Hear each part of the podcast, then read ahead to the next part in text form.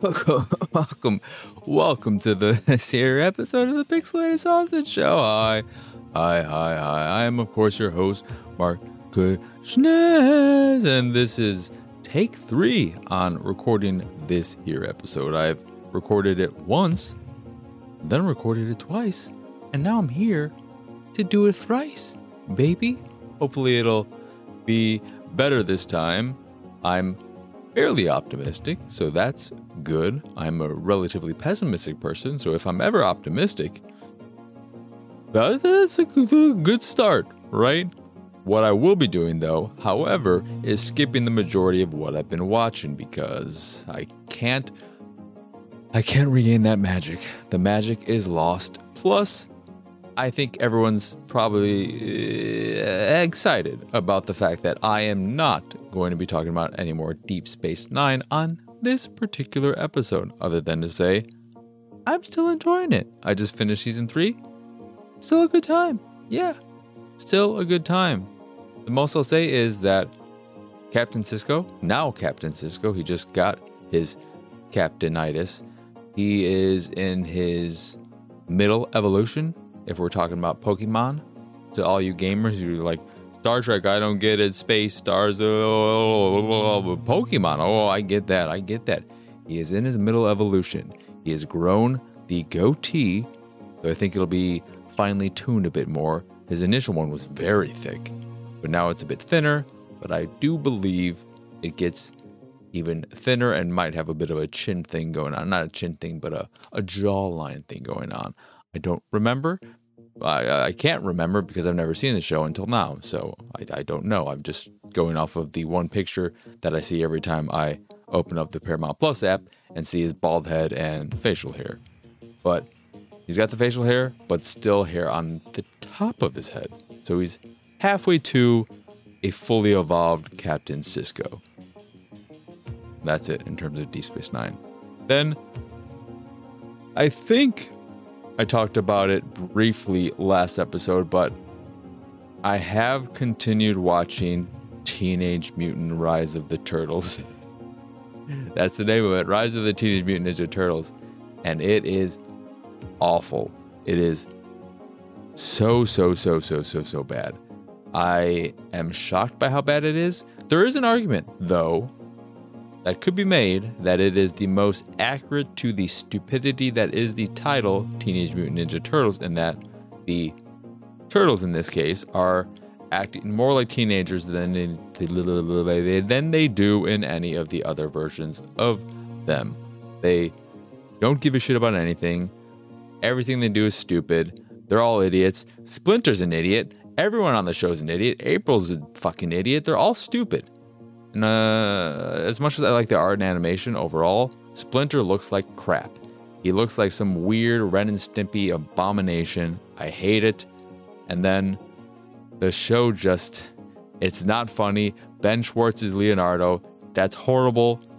They had an entire, not an entire episode, because each episode is broken up in two different stories, which should tell you a lot about the show and what to expect from it and the stories you're getting. The fact that you're getting 11 minute stories as opposed to full episode stories. But in one of the episodes, it's just the turtles trying to return a movie to a Redbox kiosk. Essentially, they don't call it Redbox because, you know, they'd have to pay Redbox probably. They're just trying to remove uh, or return a, a movie, and it's also Splinter will give them a hug. I think. She's like, okay, what is the point of it? It's just a pointless fucking show. I'm sure kids would like it because it has a lot of kid feeling dialogue. I can't speak with any eh, authority as to whether or not they are talking in a way, in a manner that is accurate to the way the youngins speak. But the shit that comes out of their mouth is stupid, and what kids say is often stupid.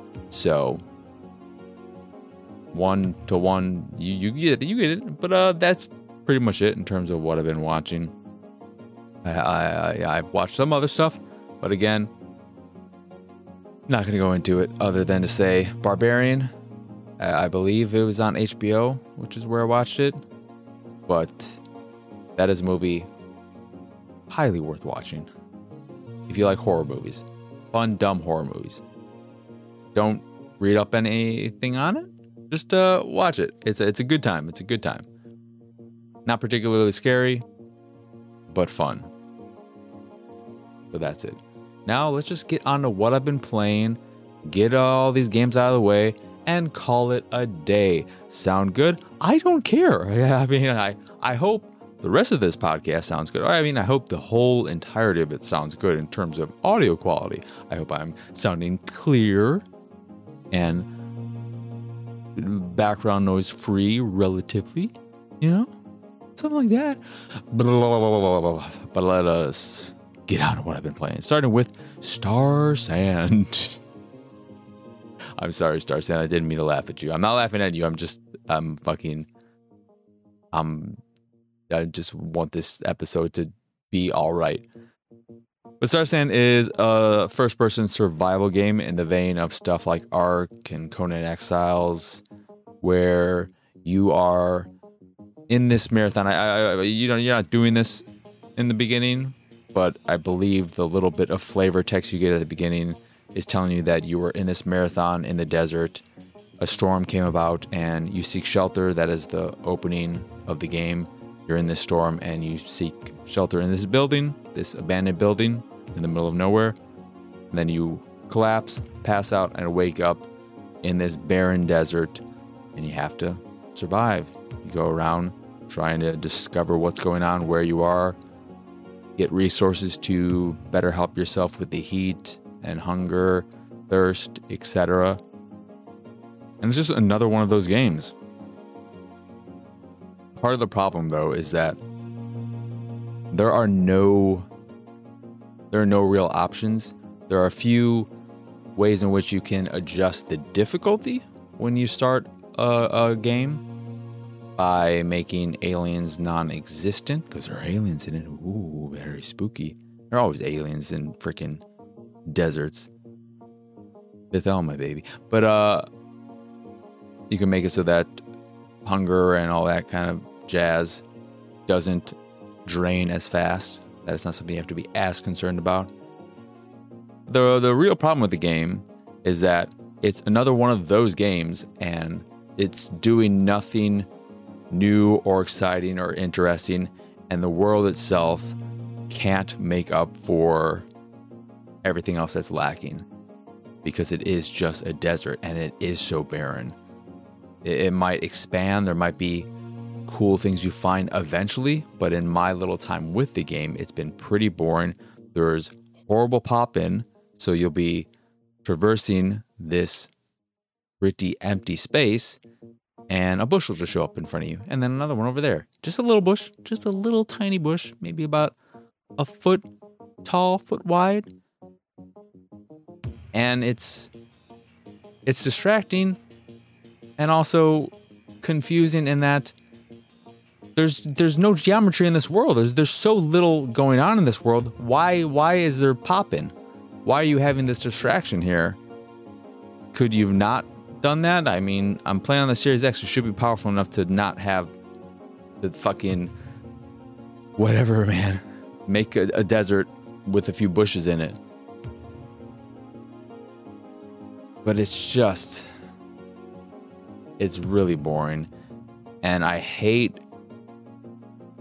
one of the worst things about it is that navigating the ui crafting stuff or doing anything within it when you are moving in it you're you're still controlling your outside character so when you are moving left or right with the analog stick you'll be static. Your your character will be static for a little bit, but then they'll like jump in one of those directions.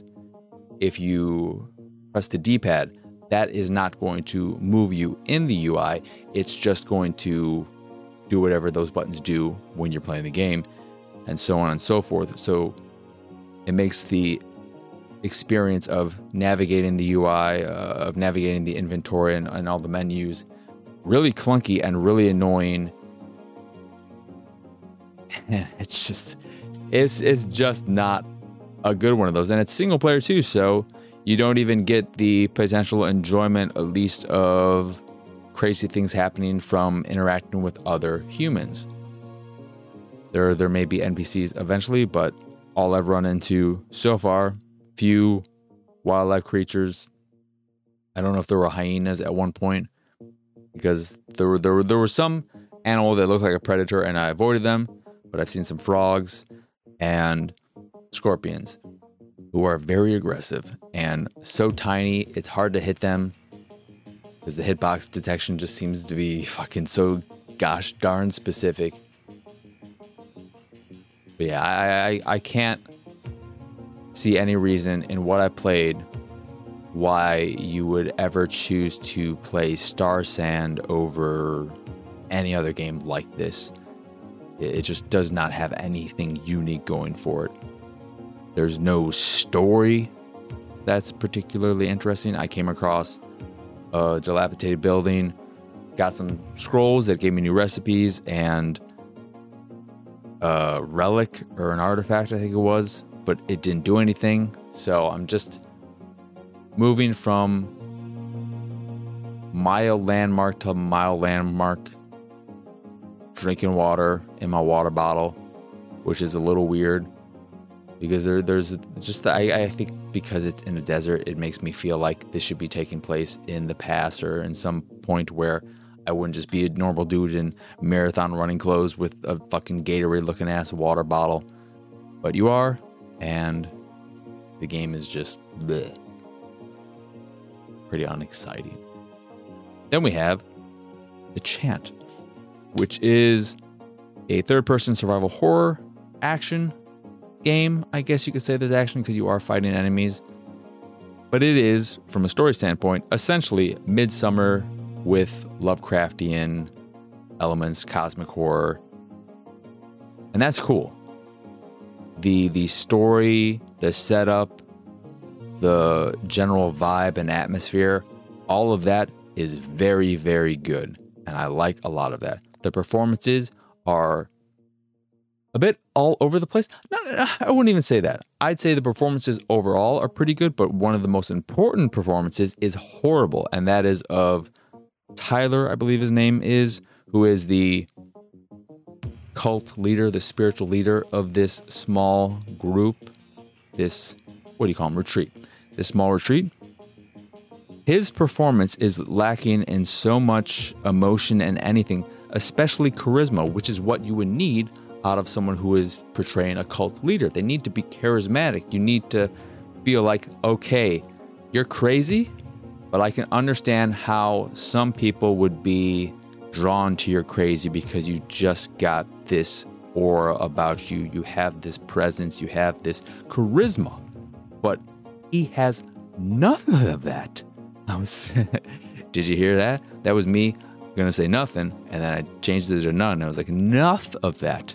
He doesn't have enough of that. That's for damn sure.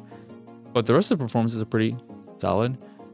Your character, can't remember what your name is, but I believe your friend is Kim, and you you go to this retreat uh, to rekindle this relationship with your friend who you share a trauma with, and things quickly get out of hand. The the game itself is where things start to fall apart in the actual gameplay and all that.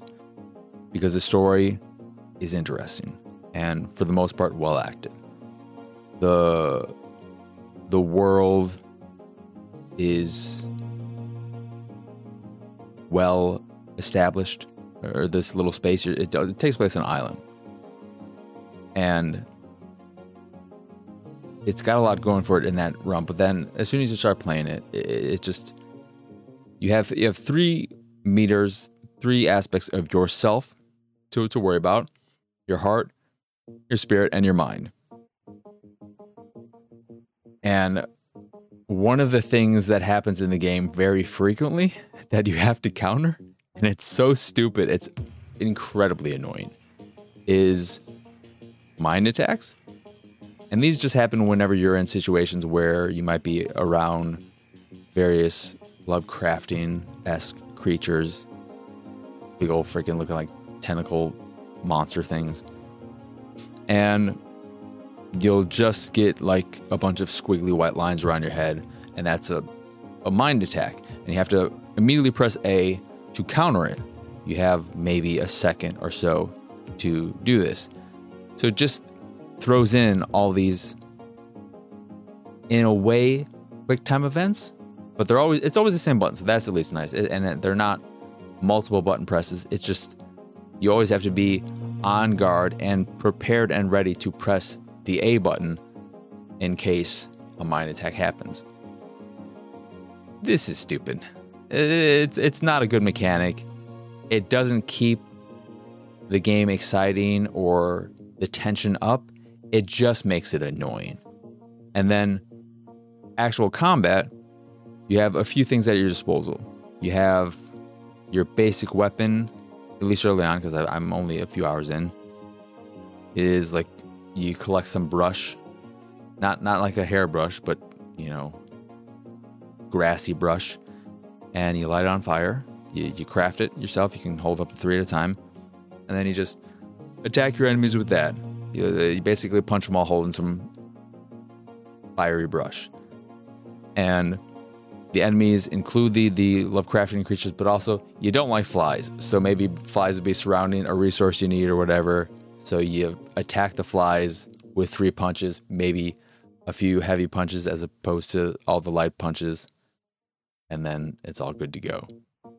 But as you progress, you'll unlock spirit abilities, which allow you to do things like slow down enemies and whatnot. You'll have salt that can stun enemies, but it's just not that fun to play. And the enemies you're fighting aren't they don't make for exciting enemies or exciting encounters. There are cultists or demons. I'm not sure if they're they're humans because they, they weren't part of the actual retreat that you run into. They're it's just it's not fun. You got a little dodge mechanic, and then you swipe at them with your stupid brush. It's just it, it, it seems like the combat is there because the developers feel like they needed to have some type of combat there. And maybe over time, when you get more spirit abilities, etc., it'll feel better. Because even with what little I have right now, there's not a lot of depth there. So I'm just doing the same thing. And it, it just sucks so much and it, it just gets in the way of me exploring the world, progressing with the story, discovering new clues, and I, I don't like it being there. Uh, so much of the gameplay itself ends up being annoying. You know, like the the mind attacks and the combat. It's just getting in the way of what I actually want to be doing, which is discovering these characters and their background and the story. Visually, too, I, I just want to say that uh, it looks really, really good. The character models, solid, but their hair looks like shit. But the world is well done, and especially when things get into that more cosmic side of things and the Lovecraftian side of things, and you get the purples and all that jazz, it looks pretty good. And then, like I said at the very beginning, does a really good job with tone and atmosphere and all that. But it's it's just unfortunate that the gameplay itself is as weak as it is, at least early on. Whether or not that changes over time, not sure. There aren't.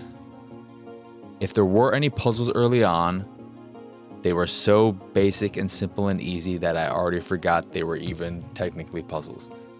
So it's it's really just the bit of action and not so, not even no running away. You you can fight anything that comes at you, and you collect the various resources, uh, spices and stuff that can bring back your health or your your your mind meters, spirit meters, etc.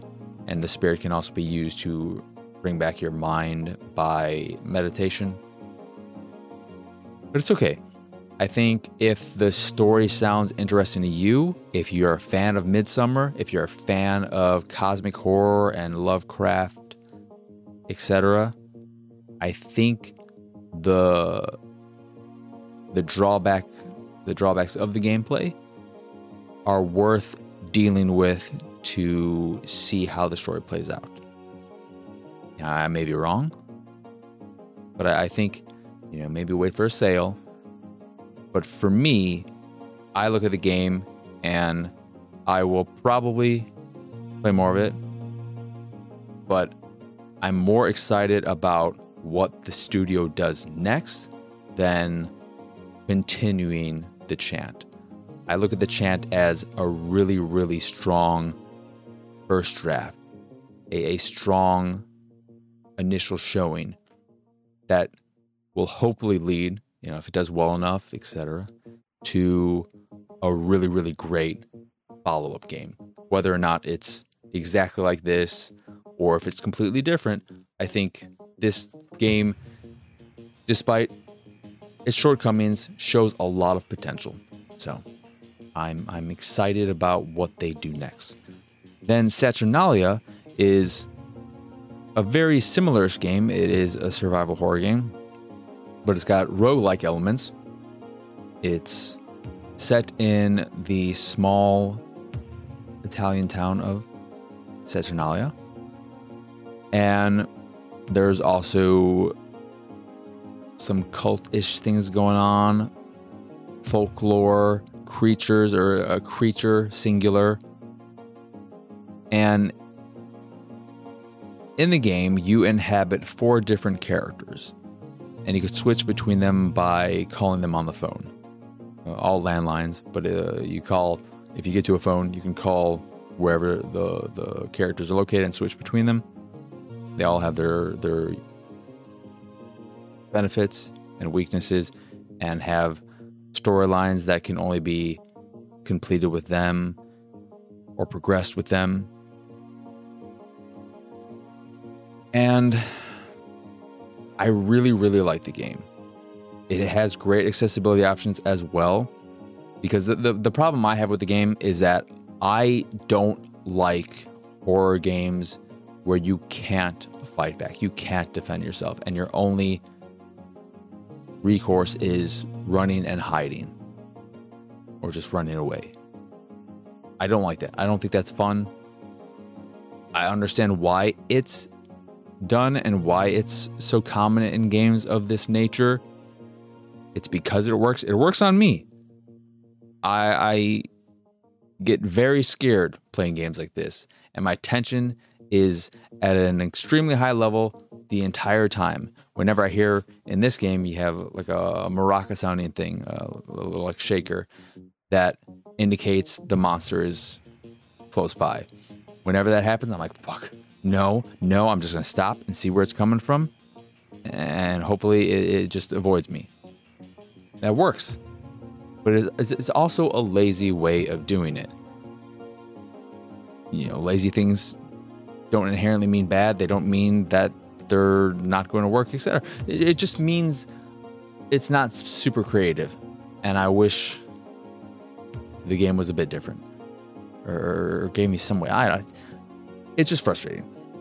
You can, uh, again, with the accessibility options, make it so that enemy encounters are a lot easier. You can't completely get rid of them. There's there's no 100% safe mode in the game, but you can make them easier. You can give yourself infinite stamina. You can give yourself infinite matches, which will go a long way in making the game a, a, a less tense and more accessible game to people like me who don't really jive with the whole running and hiding mechanic. But ignoring that, I really, really like the game. It should also be said that you get the warning when you boot up the game, but there are a lot of heavy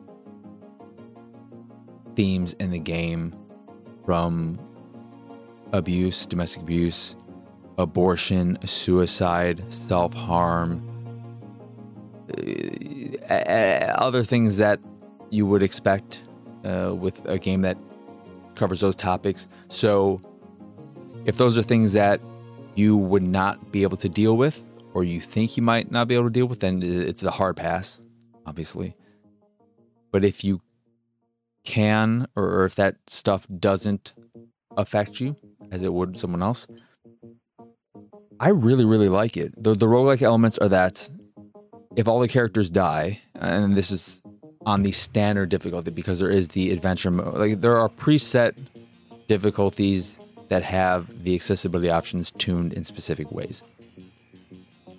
The default setting, when all your characters die, it's not a complete game over, but the the layout of the city of the the village will change. You'll lose all your items except for key items. You'll keep your key items, and any shortcut you've opened will remain open, but where it's located now will be a little bit different. And I think that's a really cool mechanic. I like that. It it it makes me wish I was more accepting of the the hide. I should just like call it a hide and seek mechanic, whatever. But uh, it's just something that I can't. It just it. Part of the problem too. I fucking started playing this game at like two, three in the morning, pitch black, no no sound anywhere. the The main menu has this dude whispering some kind of chant or whatever. it's very uncomfortable right off the get go. I was like, this is a bad idea. This is a horrible idea. And then I started playing and I was growing more and more invested in this world and the various stories of these characters. The game looks incredible as well. It has this beautiful, beautiful, sketchy aesthetic that I, I feel like there was a point where everyone would get this reference, but I don't know anymore. It is essentially, visually speaking, Take On Me the video game. Think of that music video and the comic book aspects of that video. That's what the game looks like, but with color. It's not black and white. And it looks incredible. There are some visual hiccups. One, I don't like the fact that whenever you sprint, color gets infused into the world to such an extreme level that it becomes incredibly not exhausting. What is the word I am looking for? Overwhelming is kind of there. Oppressive. It, it, it becomes incredibly impressive. Uh, not impressive, oppressive. And that may be the intention. They may want it to feel that way for you because sprinting is not something you should be doing. You make a lot of noise. It'll draw out the creature eventually if you're sprinting for too long. But the the the bigger problem from a visual standpoint is that when you are navigating within tight spaces, the camera can get a little wonky and real shaky, and it is a little bit. I think if you had motion sickness concerns, that can make you feel a little bit queasy. It's unpleasant to look at for me, at least, uh, but it doesn't make me want to throw up or anything. It just is very unpleasant whenever I'm navigating buildings and I'm going through tight hallways and the camera's just kind of fucking going all over the place. But the mystery and all that is very, very like it's just it's a well crafted game that just happens to have a gameplay mechanic I don't like you are constantly gaining clues and seeing how various characters relate with one another and how clues relate with one another. And you get it all in this detective type of setup with a bunch of pictures and notes related to various either relationships or items or locations, etc. Man, I'm saying etc. so many fucking times. But you have them all, and they're all connected with lines, very much like pictures that are connected uh, via strings on a wall in various detective movies and shows. And yeah, I, I I like it a lot. It just has this one mechanic I don't like. So there's that. And then again, it has those adult themes that may or may not be a problem for you that is Saturnalia. I uh, like it quite a bit, uh, even despite all that. And I think it's it's well worth checking out. Then the Entropy Centre is a first-person puzzle game all about time. You wake up in a room, you don't know what's going on. You hear a robotic voice, an AI voice, and you're like, well, what's happening? Like, oh, the test subject, you do your puzzles. And you go about exploring this facility, eventually getting a gun that allows you to rewind time specifically to various objects in the environment. Up to, I think, 20. It may increase over time, but initially I believe it's 21.1 seconds. And on your gun, you have an AI companion who's very cheeky and funny, but helpful. She's not like GLaDOS, who has malicious intent. She doesn't seem to have malicious intent, at least. And if you're wondering why I brought up GLaDOS, it's because this game is fucking. This game is so fucking Portal. Like it looks great. You start off in this kind of like dreamscape. You see the Earth and then like a bunch of floating desks, and it looks really, really good. And then you get into the world, and it looks great. It runs well, it's so it's so Portal like. Outside of the fact that you're you're using a rewind gun instead of a portal gun, and that's not a bad thing because Portal is a great game, but it's so derivative and uninspired in many of the ways everything works is handled from the AI companion, from the look of the environment overall, and the general setup, the the the starting out as a one. You're also I'm pretty sure you're a, a lady too, so it's just it's so Portal like. But if you like Portal, you're probably going to really like this game. And the way it works uh, with the whole rewind thing is that in some instances where you might be on a platform that's moving on its own, the world could be crumbling around you. The ceiling might be falling apart and about to fall on top of you. Shoot it with a gun, it will rewind it back to its not broken state. But the most part, you're in these various rooms and you have to get to the, the exit. How do you do this? There are doors in your way that can only be opened by standing on switches. You take, for instance, a box and you will place it in the reverse order of how you would have to go about doing it uh, on, on one switch and then the other switch. Then you go in position and rewind time so that the box is moving between these platforms in the correct order to open them so that you can get through and continue. It'll complicate things and expand upon it by adding more switches, more boxes, things like jump platforms.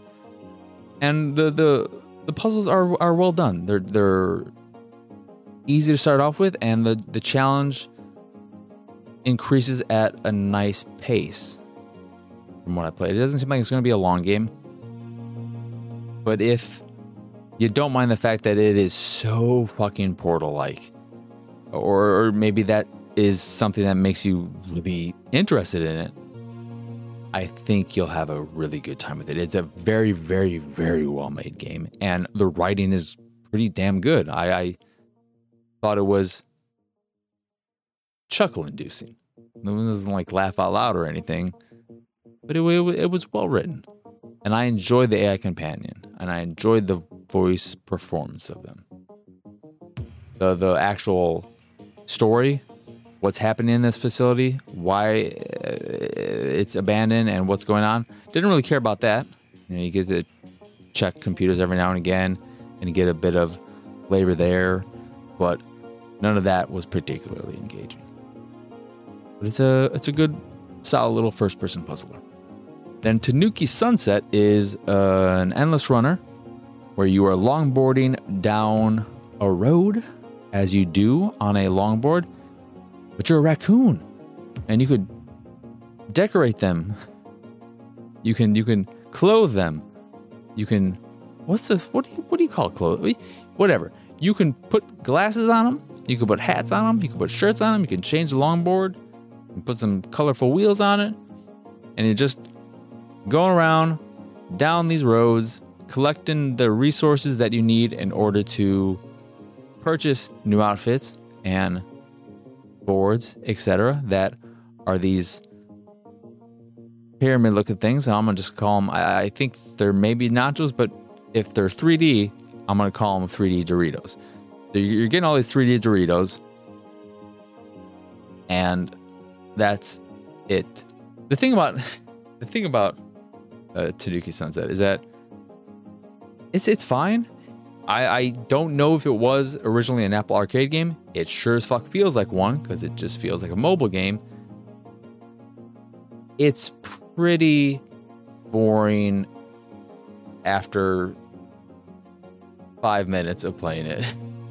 it. It's not the most engaging gameplay. It's not super challenging. The, the challenge comes in how aggressive you go after certain 3D Doritos.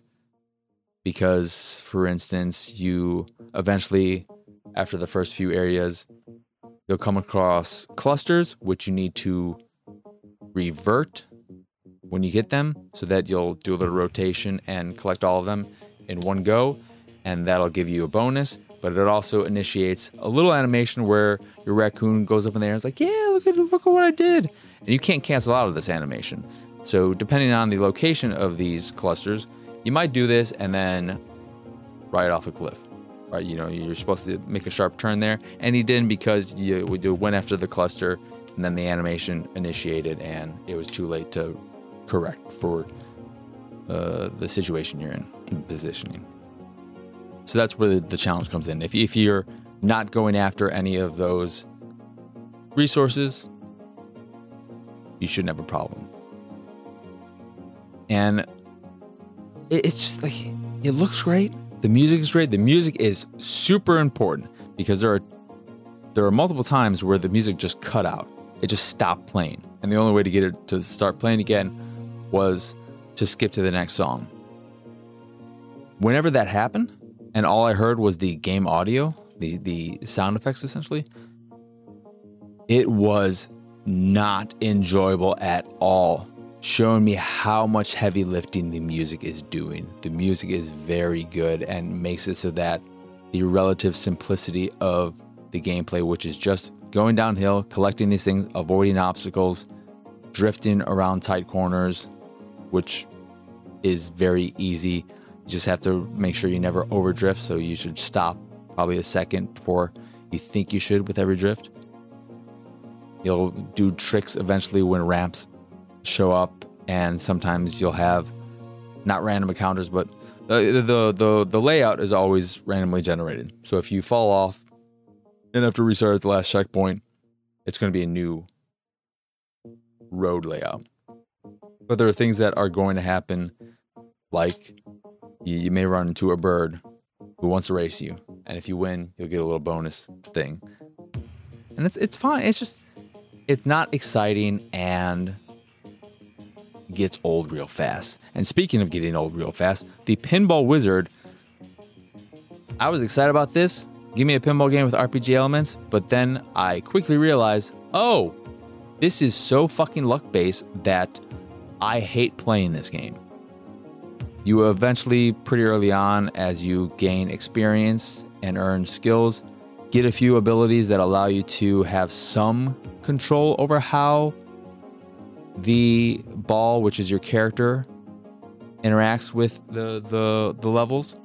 Because the the whole setup of the game is that you have this tower that is protecting the land or whatever. But over time, it started to degrade and started leaning.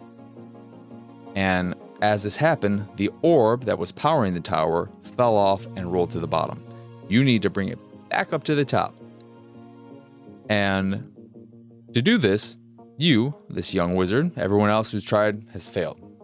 And they, they've died. Or whatever. I don't know if they've died, but whatever. They, they failed. And that's all that matters.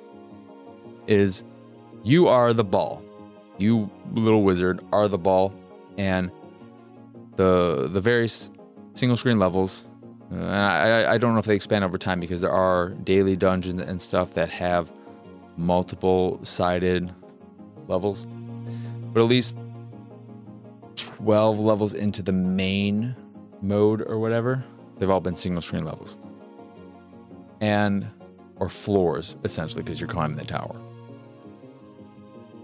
the way it works is that there'll be enemies in the area and objects that will, when you hit them, increase your energy or replenish your energy, replenish your health, give you coins. And what you have to do is kill all the enemies, or, or not even all the enemies. One of the enemies will be holding a key to the next floor.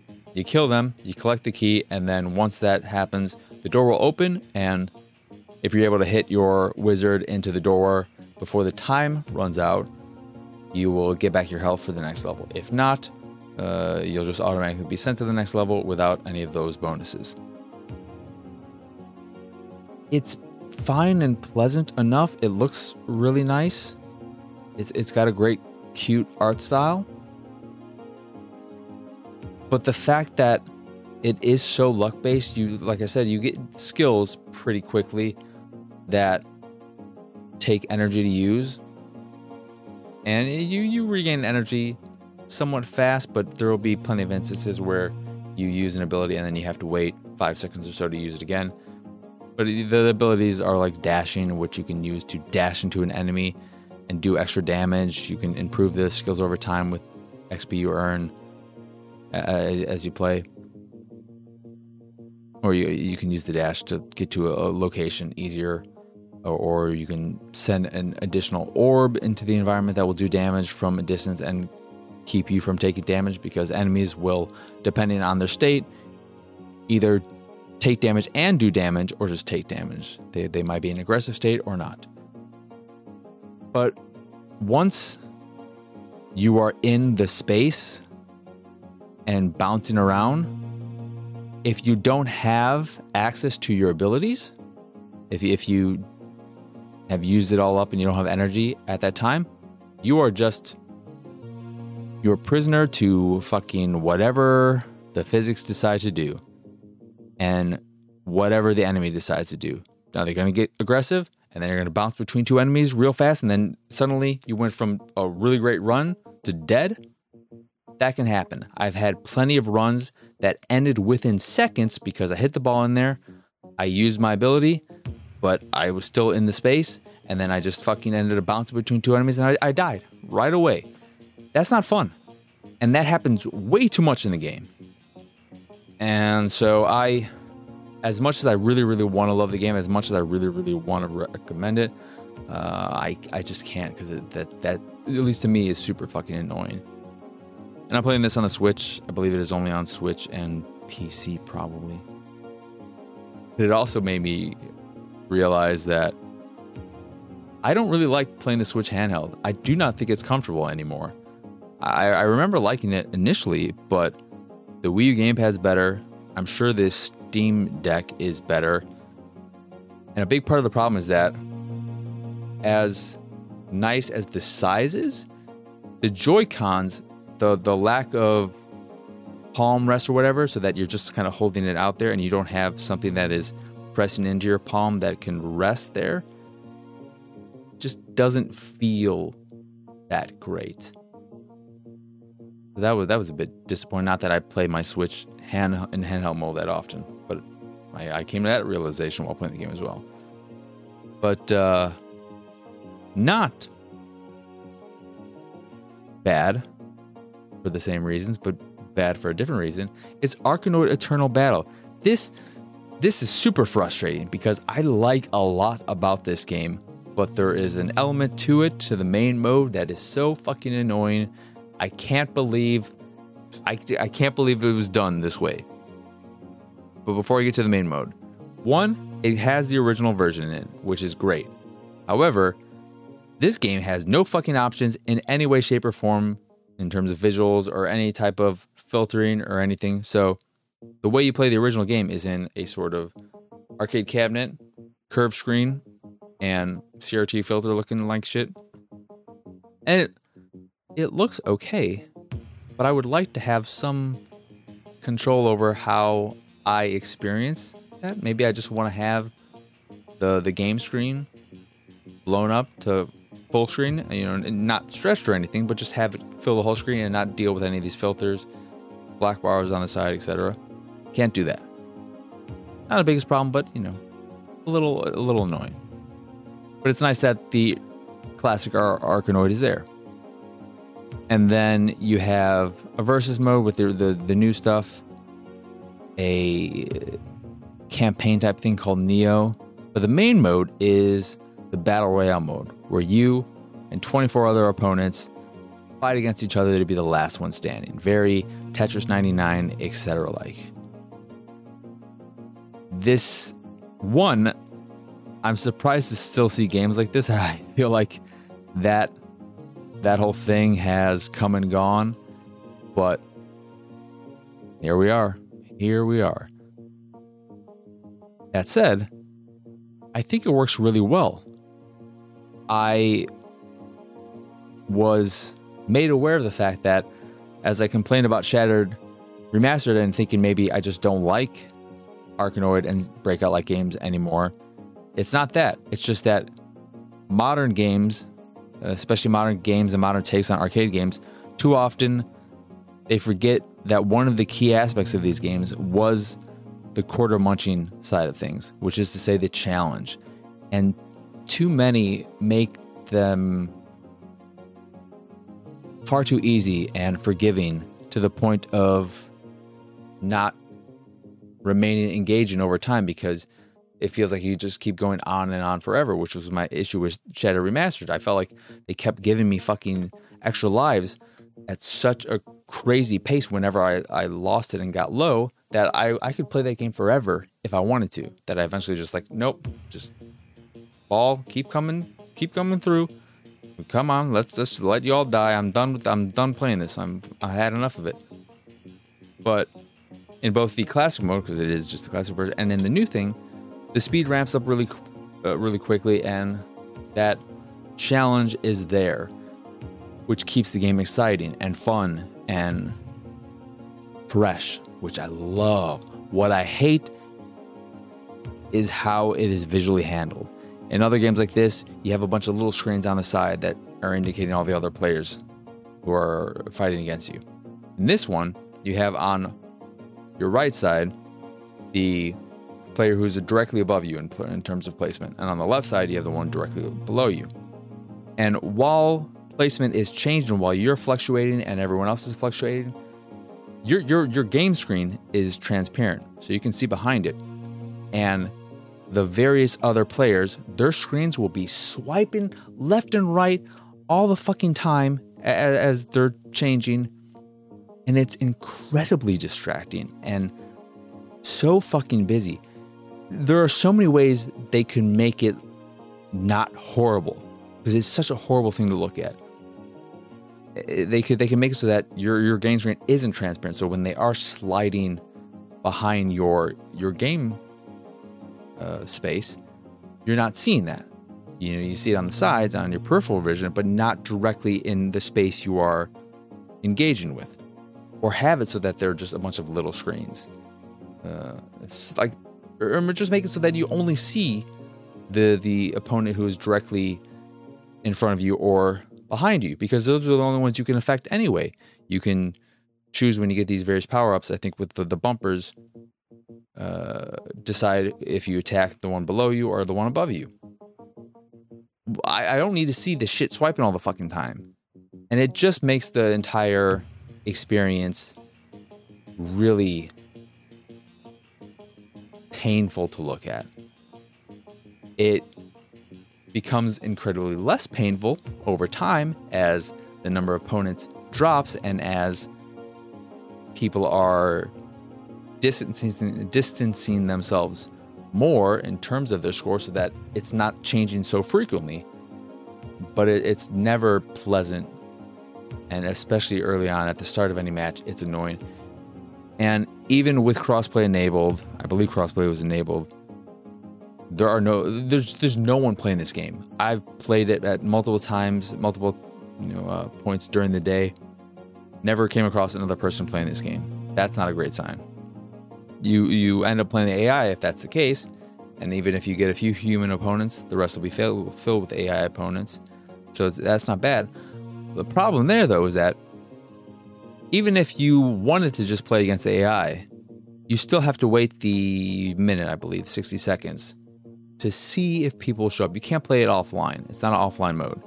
So whenever you, you play that mode, you have to wait for humans to show up.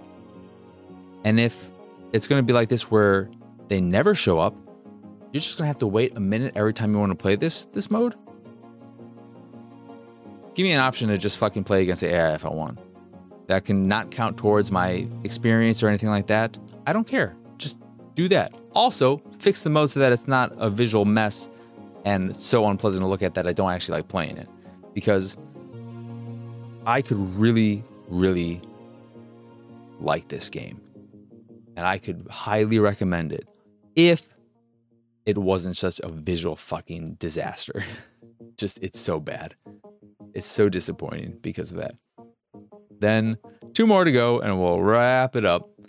Godlike Burger. Godlike Burger is an overcooked like where you you run this space burger shop, but it's single player only. It's not co-op, and it's a roguelike.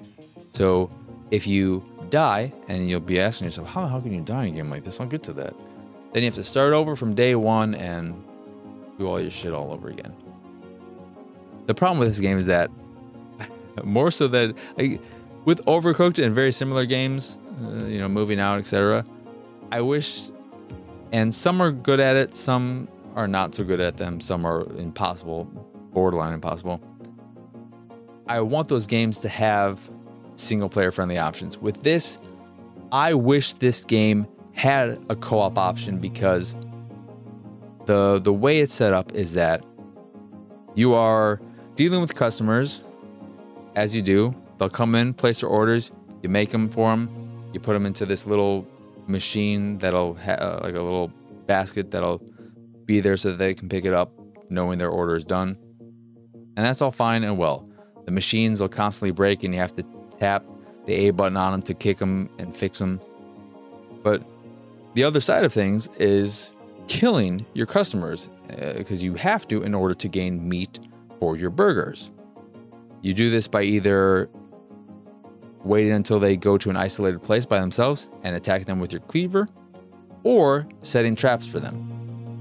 Setting traps is beneficial because it doesn't bloody you up, because when you do kill an enemy, if you do it with your cleaver, you're going to get all bloodied. And if someone spots you, I mean, if they, if they spot you doing the murder, they're going to either run away or call the authorities.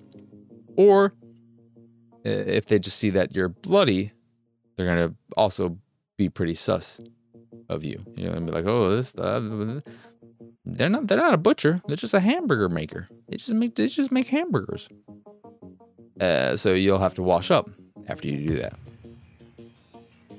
This this system is is fun. I, I like it conceptually, but managing all of it by yourself is very overwhelming. On top of that, you have uh, uh like uh, codex system. Codex system is not the right word.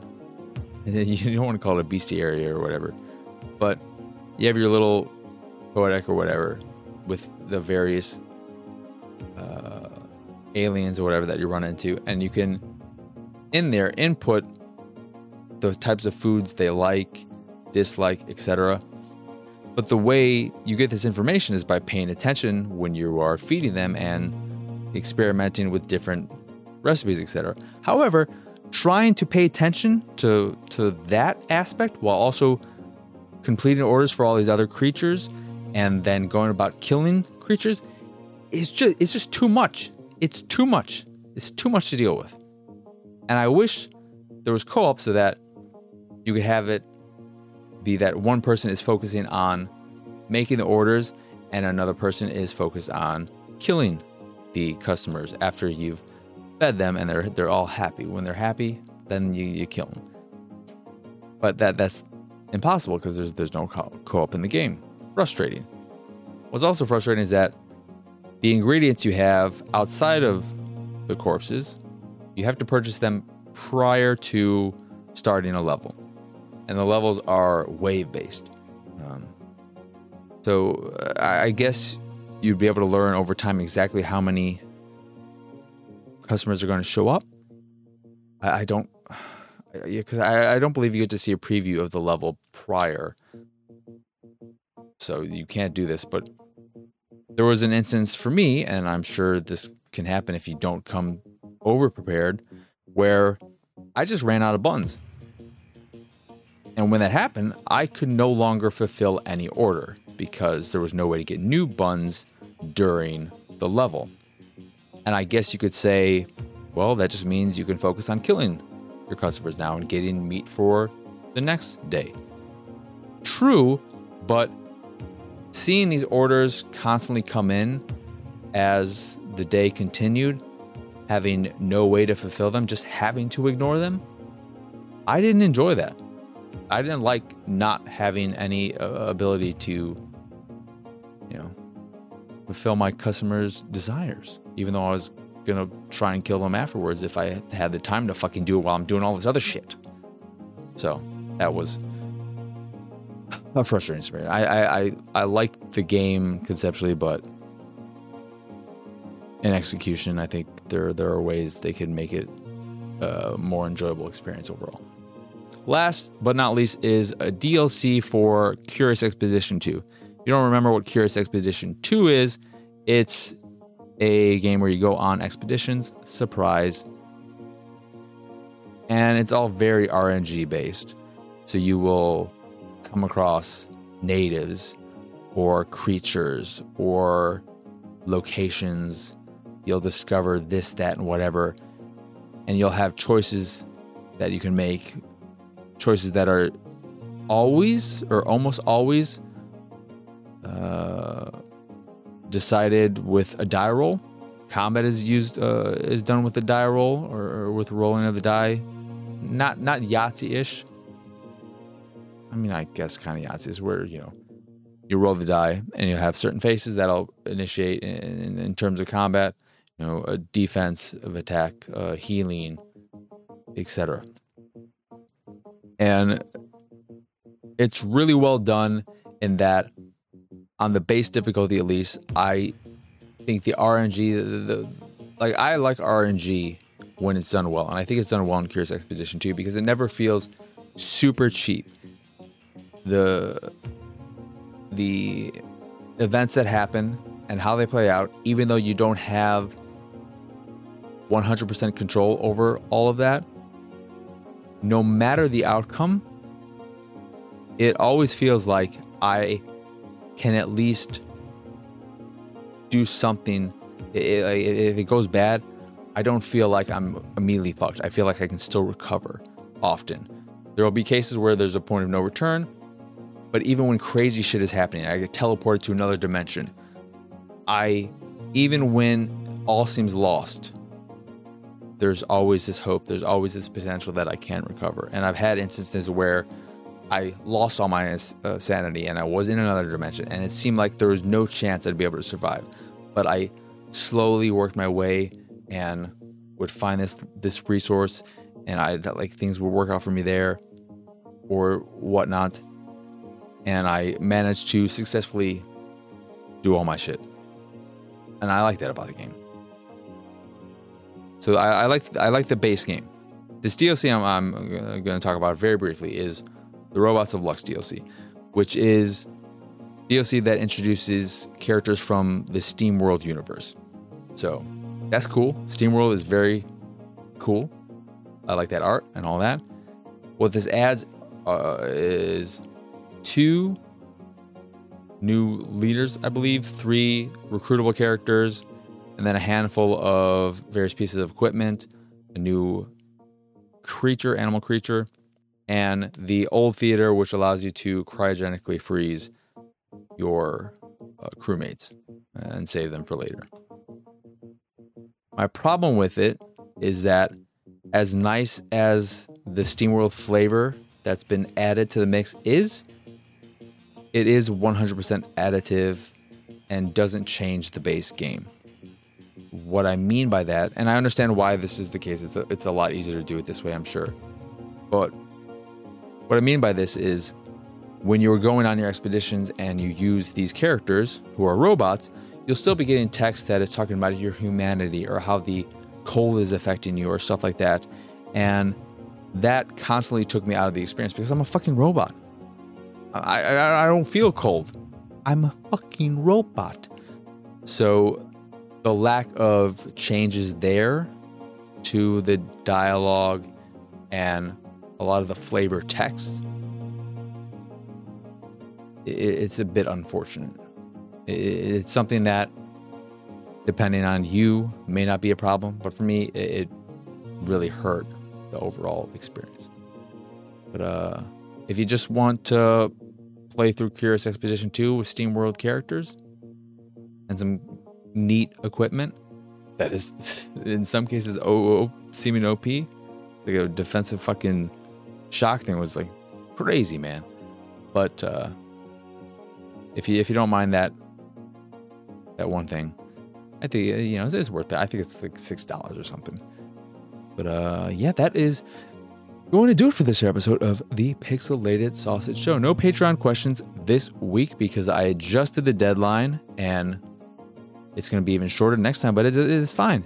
Don't wait till the last minute. You'll have more than enough time. You'll still have the weekend to ask your question, and you'll have the, the you know, that's just the, the period in which you can ask your question. And I'm doing this because I want to, if I feel like I'd have a bit more time to record an episode early so that the rest of my week is free, etc.